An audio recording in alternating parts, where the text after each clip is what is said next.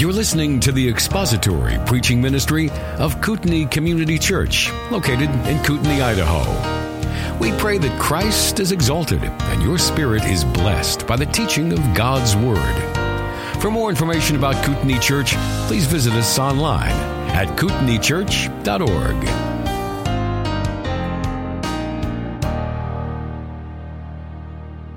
the mindset and affections and priorities and the perspective of those who belong to Jesus Christ, when we live in obedience to the truth of Scripture, it runs completely contrary to the, the spirit of the age and the path that the world takes. In fact, when the world sees Christians living as Christians and living in light of truth, it is the world has no way of explaining those priorities, no way of understanding or, or apprehending or, or trying to grasp the truth by which Christians live.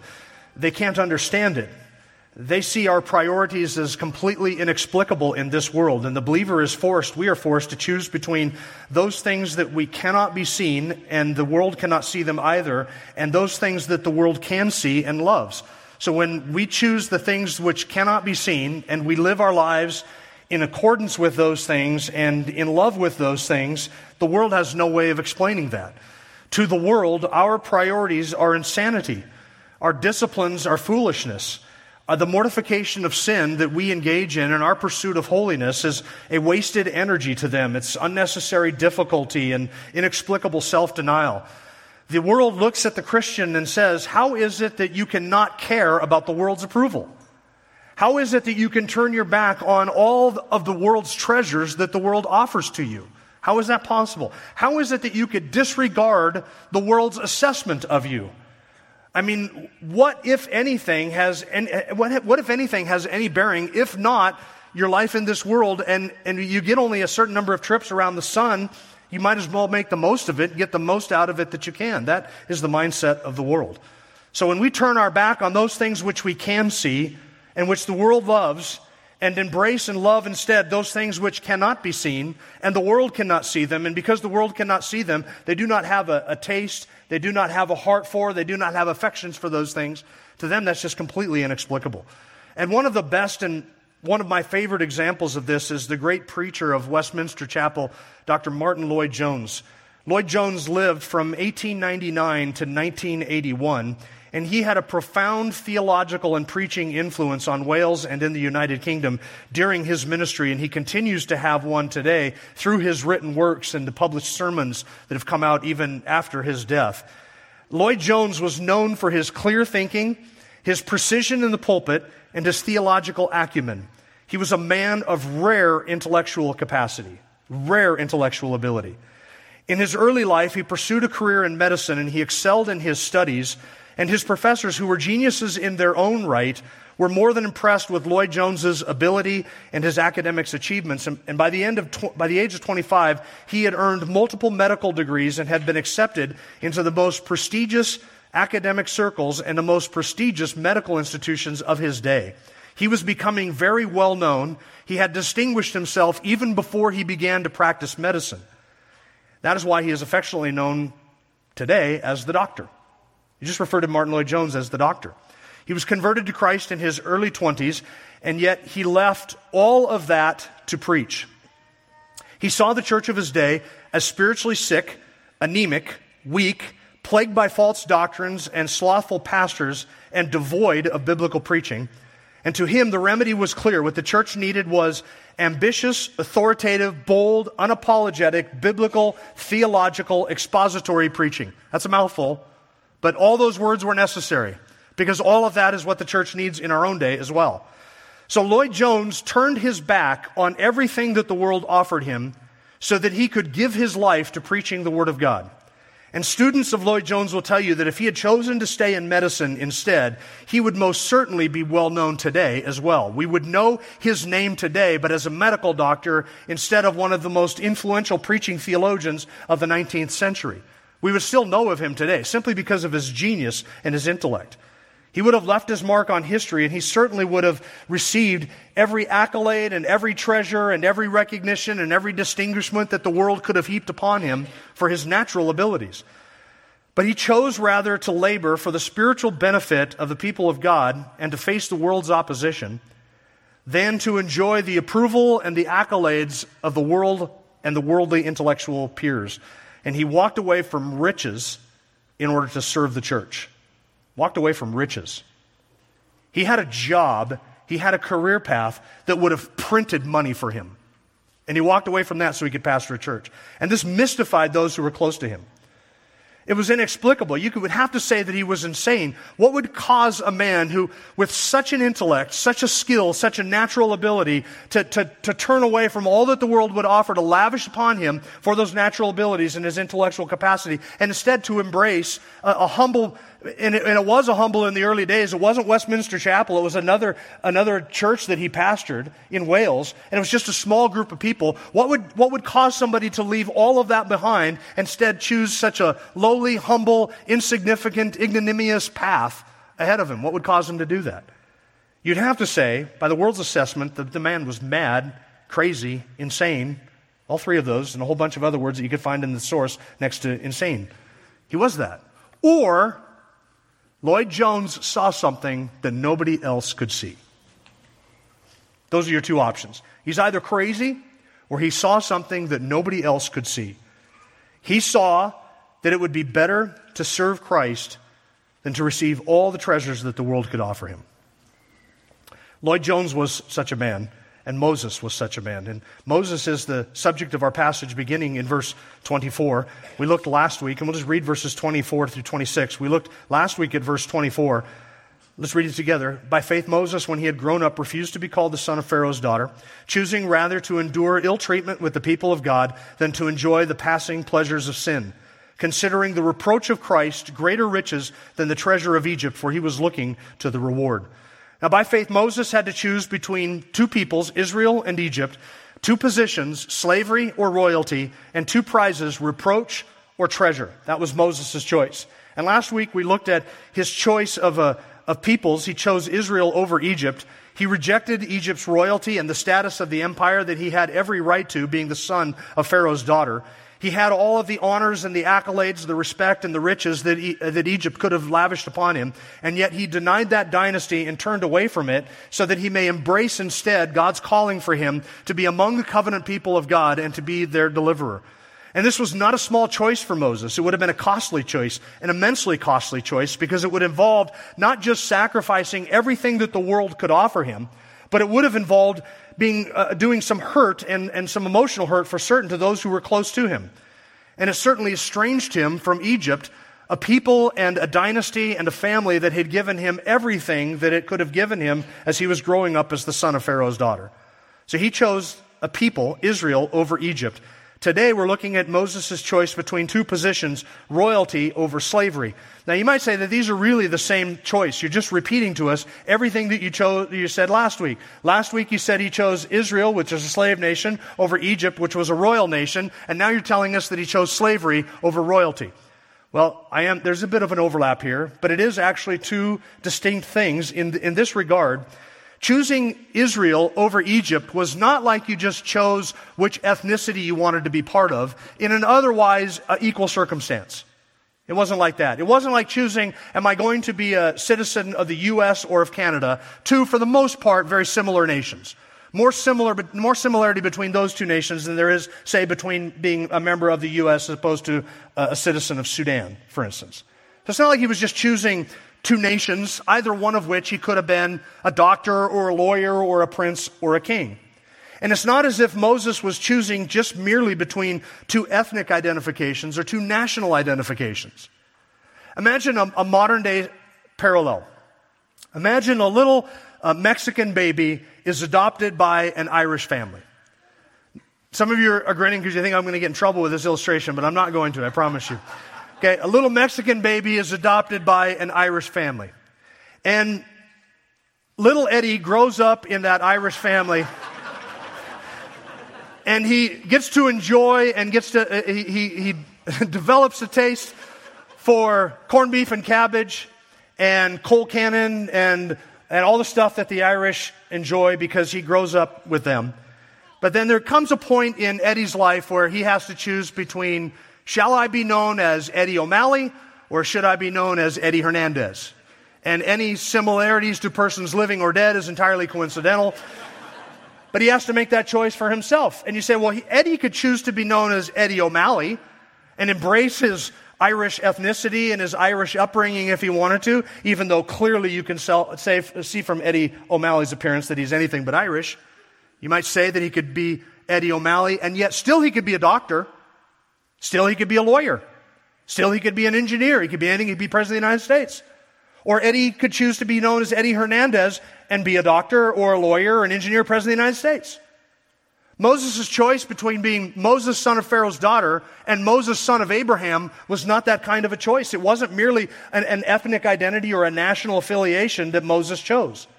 Instead, it was the choice between, between being a devotee of the one true God or being a devotee of Pharaoh and, and his gods.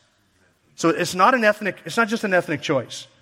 It is choosing slavery and being identified with God's people over being identified with the royal people of Egypt. Moses' ethnic identity was known to Pharaoh. Pharaoh didn't have a problem with that. He was the son of Pharaoh's daughter. Pharaoh's daughter knew when she picked him up and saw him in the basket, this is one of the Hebrews' children. She knew that. That wasn't hidden from Pharaoh. Pharaoh knew that. Pharaoh didn't have a problem with Moses' ethnic identity. Pharaoh would have a problem with Moses' spiritual affiliation. You see, it wasn't the fact that Moses descended from Hebrews that Pharaoh would have had an issue with. Pharaoh had no problem with Moses being a descendant of Abraham. But Pharaoh would have had a problem with Moses being a devotee of Abraham's God. That is where the divide stops. So it's not just merely an ethnic affiliation that, eh, that Moses is choosing. It is a spiritual commitment that Moses made.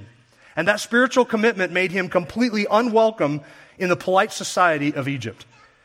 Notice in verse 24, it says, By faith, when he had grown up, he refused to be called the son of Pharaoh's daughter, and he chose rather to endure ill treatment with the people of God than to enjoy the passing pleasures of sin. The refusing and the choosing in verses 24 and 25, these are two sides of the same coin. To do one, that is to, to refuse something, is to choose something else. Because Moses had two and only two choices. And they could be in no way amalgamated or, or syncretized together so as to make some third option. Moses had to choose between Yahweh or Egypt's gods. He had to choose between slavery or royalty. He had to choose between the treasures of this world or the reproaches of Christ. Those were his two options, and he couldn't have both. He couldn't put them together and say, I'll spiritually identify with the people of Israel, and then I will physically identify in all of the luxury with the people of Egypt. That was not an option for Moses. There were two sides of the same coin. To embrace one was to forfeit the other. The people of God are the people of Egypt, Israel or Egypt, slave nation or royalty, son of Abraham or son of Pharaoh's daughter, Canaan or Egypt, Yahweh's covenant, Pharaoh's comforts. Yes to one was no to the other, and no to one was yes to the other. It was a binary decision.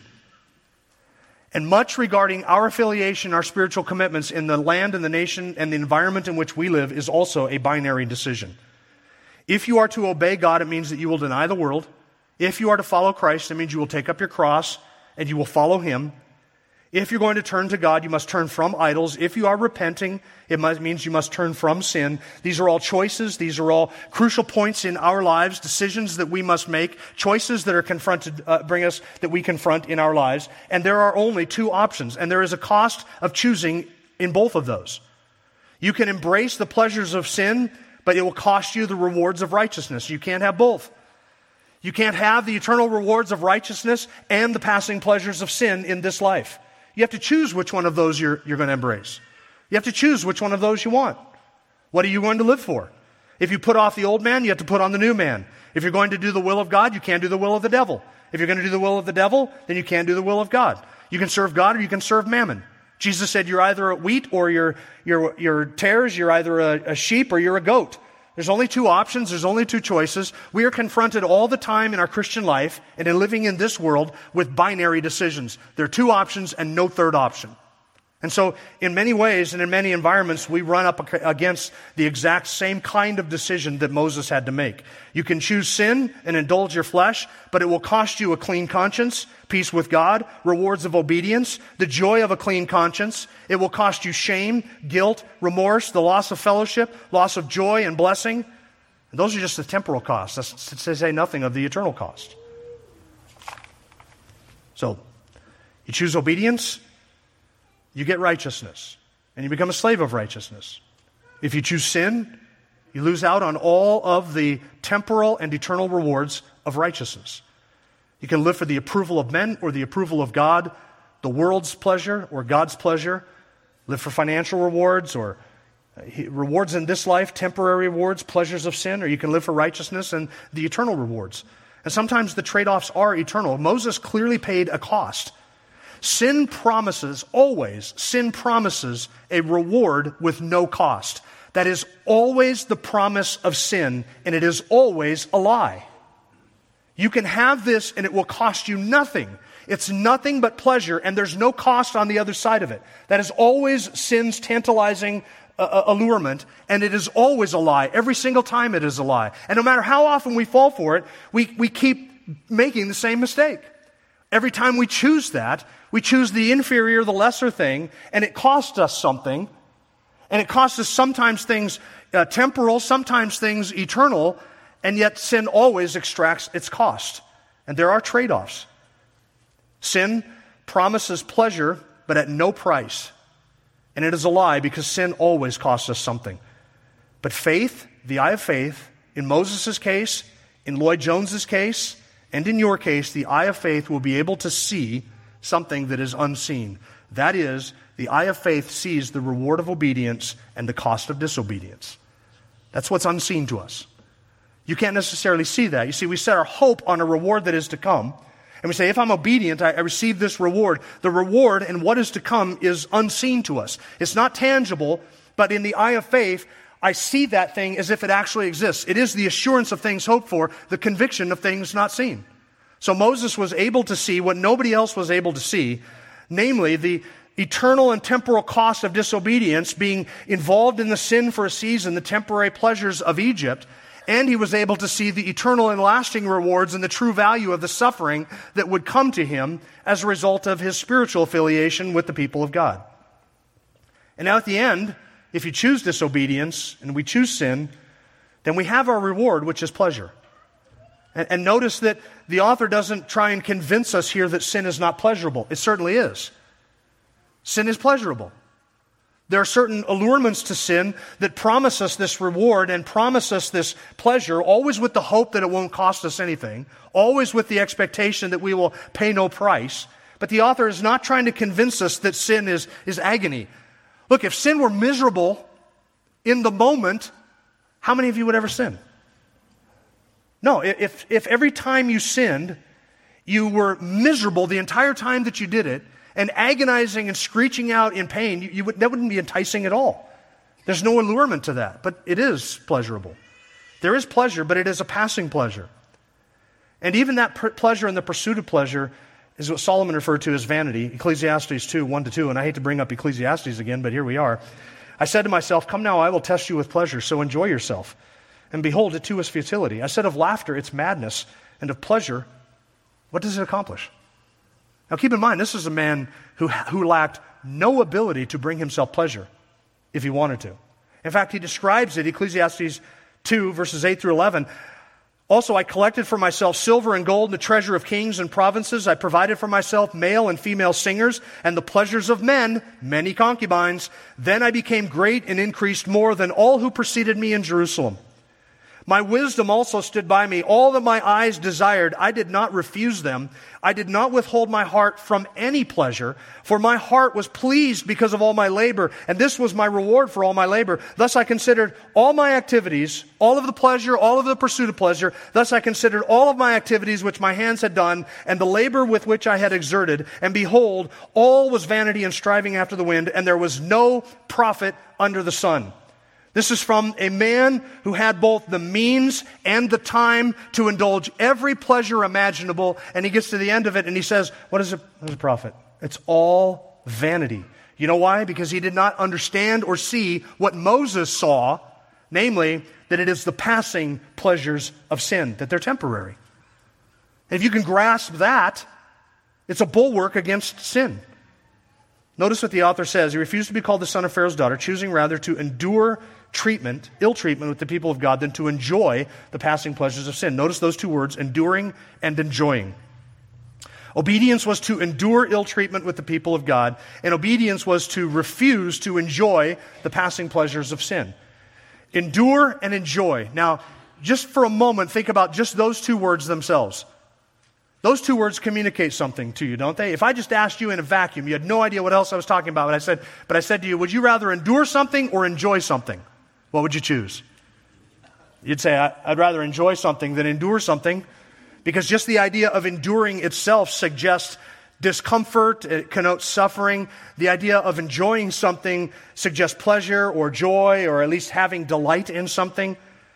And you would question the sanity of anybody who would choose, oh, I, who would say, I'd rather endure than enjoy anything. I don't like enjoyment, I just like enduring difficult things.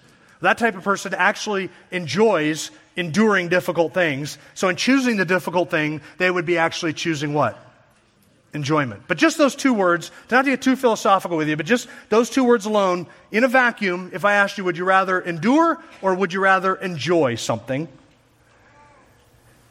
You would lean toward enjoying something, but then you would have to say, but hold on a second, there's, there's other questions that need to be answered before I can answer this question intelligently.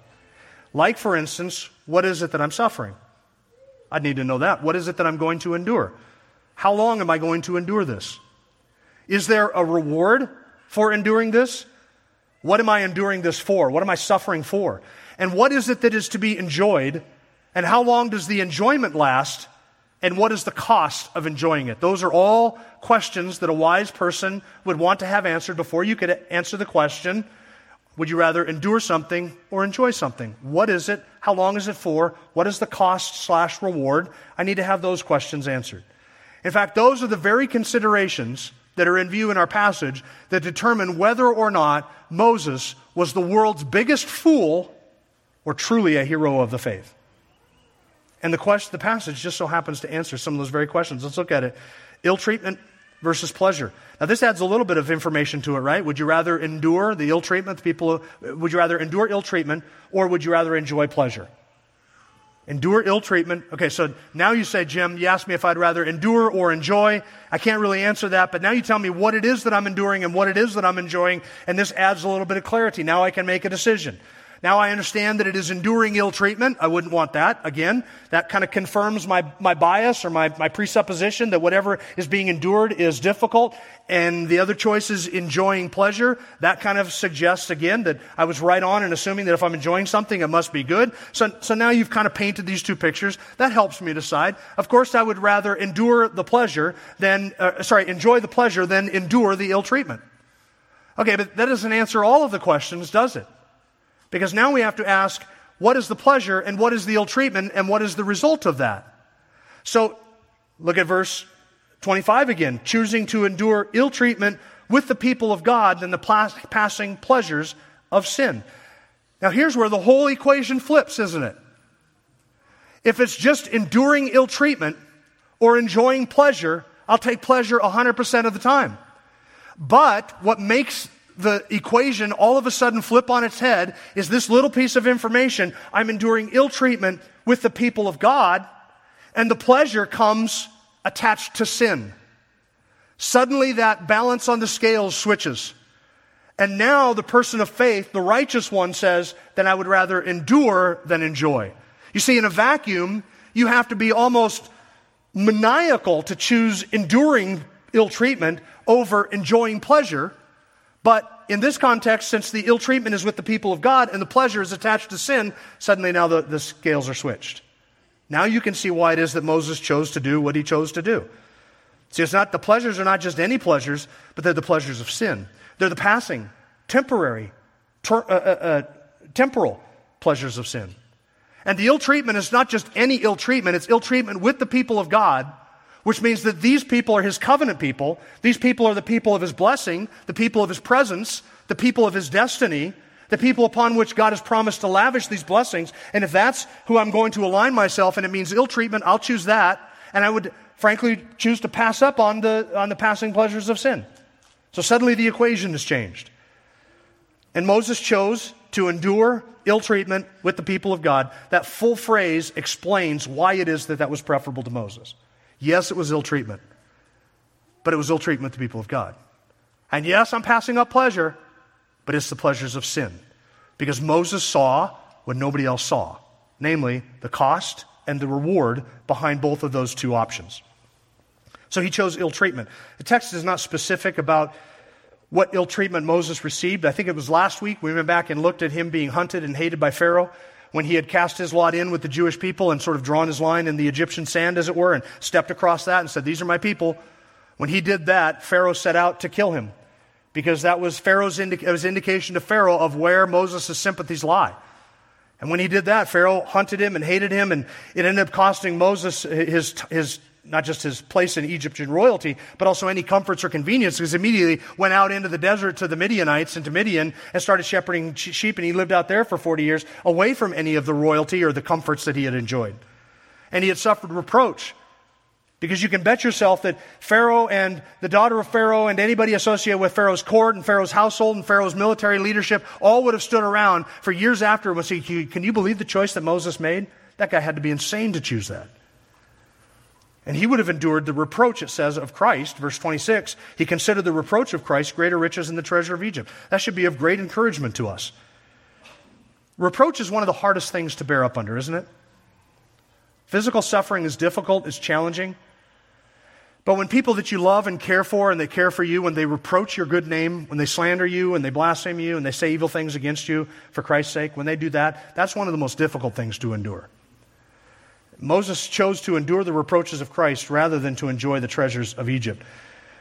And the original readers of the book of Hebrews here, remember they had endured the seizure of their property and time in prison and being excluded from polite society.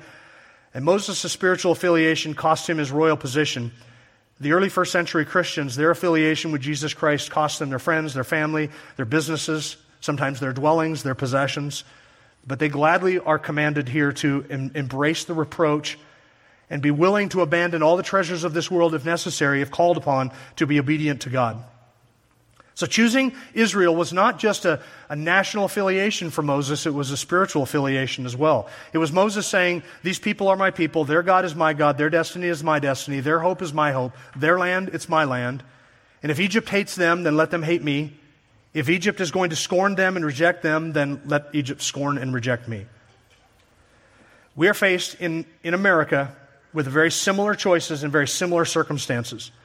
The culture around us is requiring us to affirm their paganism, and we are reaching a point where you are going to be required to affirm sexual perversions and celebrate sinful choices, and to bow the knee to Baal and do worship and homage to Moloch in order to function in polite society.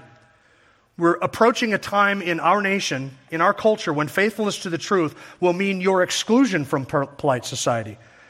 For the world and the spirit of the age will demand that you comply or leave, and they will persecute you for your political views. Now, they're not political views, they're just issues of truth and reality. They will persecute you for recognizing something that all of human history has recognized for 6,000 years that is, that there are men and women. And that's it. Now, that's not a political view. That's just anybody who's mildly observant, anybody who has a functioning cerebral cortex can understand that. All of human history has acknowledged that.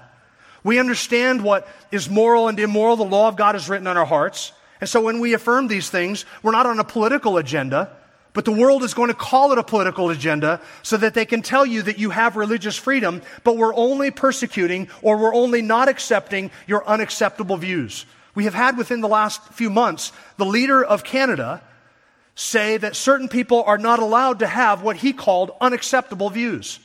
We cannot tolerate unacceptable views. That happens to be just views about reality and truth. They're not political in nature. Some of these views are just views that we have because we can observe the world around us and because we have the law written on our hearts. So we are approaching a time in our own nation, and the day is coming when you will not be allowed to affirm a biblical worldview, to associate with believers, to give your money to a church, to support Christian or godly causes, and get an accredited degree, get a license to run a business, rent a venue, host an event, drive a car, have a job, buy at the grocery store. Eventually, the world will make it really easy to distinguish between those who are able to buy and sell and those who are not. But eschatology is not my subject for this morning. We'll go past that. Are you ready for a time, dear Christian, when you, because of your commitment to the truth, are not allowed to be a lawyer, a police officer, an actor, an author, a firefighter, a doctor, an engineer, a teacher, an airline pilot, a business executive, a business owner, or the principal of a school? Because you have unacceptable views. And your unacceptable views are going to make you as welcome in our society as Moses was in Pharaoh's. Now, am I a prophet? Am I the son of a prophet? I'm none of that, but I have read a history book. And all you have to do is read a history book to find out, to know how the, all of this ends. So, unless there is some radical change, unless there's some alteration in the course of this nation through revival or, or through some destruction or something that happens, this is the direction that we are headed. You will not be able to go to college and get a degree to be an engineer, a doctor, a lawyer, or anything else unless you bow the knee to Baal and worship Moloch. And if you don't think that that is true, it was only 10, I don't know, 12, 15 years ago that Brendan Eich, the founder of Mozilla, gave a, a couple million dollars to support Proposition 8 in California, which just affirmed reality that there are men and women and that marriage is what marriage is. And he supported that amendment. And for that, he was run out of his own business, the one that he founded. The spirit of the age will not tolerate dissent, even from its own. Brendan Eich is not a right winger. Brendan Eich is not running for president. He was, on, was not on Trump's transition team or anything like that. But he, he gave money toward something that did not fit the narrative. It was not acceptable. And so the response of academia and the response of the media, the response of the culture was, you can't have a com- company, you cannot be the CEO of a company with those hateful views. They're not hateful. But you can't have that. So, you and I better get used to the idea that our children and our grandchildren, they're not going to be doctors, they're not going to be lawyers, they're not going to be business executives, they're not going to be CEOs, because unless the spirit of the age changes or takes a massive hit, this is the direction that it is going. We are going to be excluded from polite society by virtue of our view of the truth. And we're not going to be welcome in those circles. And you and I have to be not only be ready for it, prepared for it, don't panic, but have joy in it and embrace the reproach that comes because that's what we're called to. So, will you bow the knee to Baal and embrace the treasures of this world, receive the treasures of this world, or will you stand for truth and be excluded from polite society and embrace instead the reproaches of Christ? Matthew Henry said Moses was willing to take his lot with the people of God here, though it was suffering lot, that he might have his portion with them hereafter rather than to enjoy all the sensual, sinful pleasures of Pharaoh's court, which would be but for a season, and he would then be punished with everlasting misery. See, nobody in their right mind would relish suffering for suffering's sake, but if suffering is the path of obedience, if it ends in a great and eternal reward, if it is in fact that which God has called us to, then suffering is the most rational, the most logical, the most reasonable, the most normal, and the most genuine thing that we could possibly embrace. Suffering for the sake of suffering is no virtue.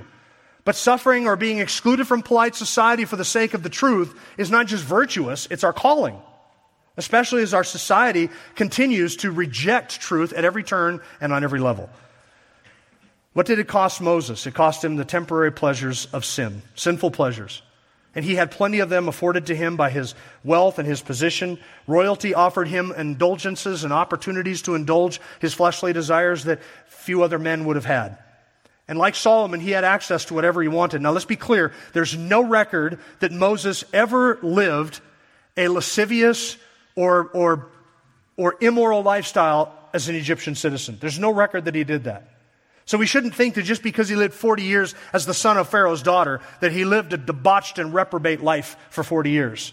In fact, I think, this is my suspicion, I think it was probably Moses' continual refusal to do that over the long haul, like Joseph, who was petitioned by Potiphar's daughter, or Potiphar's wife, day after day after day, week after week, for a long period of time before the, it finally came to a, a, a head and had to be dealt with. I think it was probably Moses' continual, faithful refusal to do that that eventually brought the whole thing to a crisis, and he finally had to say, No, I can't have that. I refuse to have that. Instead, if this is the choice you're going to give me, if this is the line you're going to draw in the sand, then I'll step over it and I will take my place with the people of God and I'll suffer there rather than to endure and to enjoy all of the passing temporal pleasures of sin that last just for a season. The word pleasures here is not necessarily a word that is, is sinful or always means something sinful. It's actually has no moral quality to it whatsoever. It's used twice in the New Testament, once here where it describes something negative, the pleasures of sin, but is also used in a positive way in 1 Timothy chapter 6 verse 17. Instruct those who are rich in this present world not to be conceited or to fix their hope on the uncertainty of riches, but on God who richly supplies us with all things to enjoy. That's the same word translated as pleasures here. It's all things to enjoy. It means enjoyment. God is the giver of all enjoyments. Every enjoyment that we have comes from his hand. So not all enjoyments and not all pleasures are sinful, pleasures that lead to sin, pleasures that cause us to sin or require us to sin to enjoy them, those are sinful pleasures.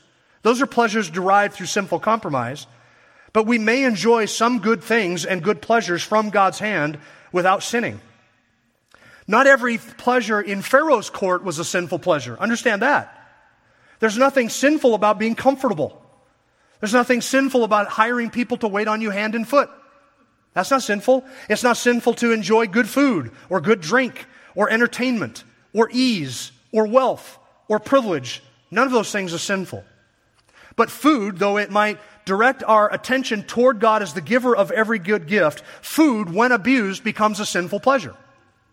Comfort and ease, when abused, become a sinful comfort and ease. It becomes laziness or apathy or sloth. Good drink becomes a sinful pleasure when we indulge to the point of drunkenness. Our wealth or our ability to buy things becomes sinful pleasure when we waste or spend it on the wrong things. So all of the good delights that God gives us can become sinful when they are used wrongly or used to a wrong end. For instance, if Moses was required to compromise the truth or compromise his knowledge of who God is and what God expected in order to enjoy those pleasures, even though those pleasures were not sinful, then that would have become a sinful pleasure. In other words, if Pharaoh said, Look, we have a, a banquet table here full of food in order to enjoy that, you have to bow the knee to Baal.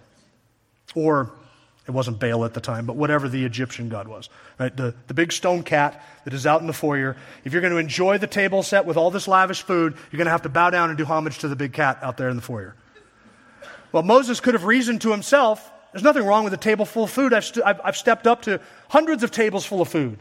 This is a good gift from Yahweh. Yahweh gives me this gift. I can enjoy it with a clean conscience. I can go and eat everything that's on that table or, or, or, pick my things on that table and enjoy a good meal and satisfy myself. And none of that would have been sinful. That pleasure would not have been sinful, but what would have been sinful is to take that pleasure at the expense of the sin, bowing the knee to the big stone cat out in the foyer. That would have made that sinful. So if Moses had to proclaim his fealty to a pagan God, or reject or deny his fealty to the one true God in order to enjoy those pleasures, then it certainly would have been sinful. The passing pleasure in this life is the very best thing that sin has to offer. Listen to this carefully. Passing pleasure in this life is the very best thing that sin has to offer. Eternal judgment is the worst thing that sin has to offer. And ill treatment in this life is the worst thing that true religion has to offer. And eternal joy is the best thing that true religion has to offer. The eyes of faith will see that equation, they will see that truth, and realize that the very best that I have to get in this life brings me destruction and judgment in the next. And the very worst that I could have in this life brings me an eternal reward in the next. Both of these things are temporary the ill treatment and the pleasure. Don't miss that. It's not just that the, it's not just that the pleasure is passing, but the ill treatment is passing as well. That's only temporary. Matthew Henry said suffering is to be chosen rather than sin, there being more evil in the least sin than there can be in the greatest suffering. Listen to that carefully. Suffering is to be chosen over the least sin because there is more evil in the least sin than there is in the greatest suffering. Suffering cannot damn you, but sin always does. Suffering cannot cost you a clean conscience, but sin always does. Suffering cannot take away your peace or rob you of intimacy, assurance, joy, or a clean conscience, but sin always does those things. So therefore, if you have to choose between the least sin or the greatest suffering, it is always better to choose the greater suffering than the least sin because the least sin is more evil than anything you can endure during suffering or anything suffering can cause. And notice that it is a passing. It is temporal. These are both short lived. The pleasures were passing because, listen, they were Egypt's pleasures and Egypt was passing away. Because Egypt was temporary and Egypt was passing, everything that it offered was also temporary and passing. But here's the good news for you and I who are in Jesus Christ and because of what we get to expect and look forward to in the life that is to come and the reward that is offered to us. That in the resurrection, you and I get not passing pleasures, but eternal joys and eternal pleasures forevermore. This is what Moses could see that nobody else could see. That the pleasures are temporary, but the lot that belongs to the righteous, because of God's promises to them, this is truly eternal. In fact, in that psalm, and this is only to be had, not in this life, but this is only to be had in the life that is to come, in the resurrection. Psalm 16, which describes the resurrection of the Lord Jesus Christ, in a prophecy, David wrote, For you will not abandon my soul to Sheol, nor will you allow your Holy One to undergo decay. Familiar with those words?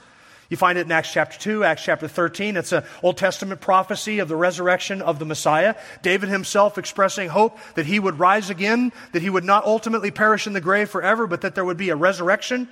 But because David spoke this, he was looking forward to the one who was to come, who would fulfill this in the ultimate sense, the precursor to all of the resurrection, the first fruits of the resurrection, the Lord Jesus Christ himself, the greater son of David. So David describes prophetically the resurrection, and here is his hope. Very next verse, verse 11, Psalm 16. You will make known to me the path of life. In your presence is fullness of joy. In your right hand there are pleasures forevermore. That is his hope. In your right hand are pleasures forevermore.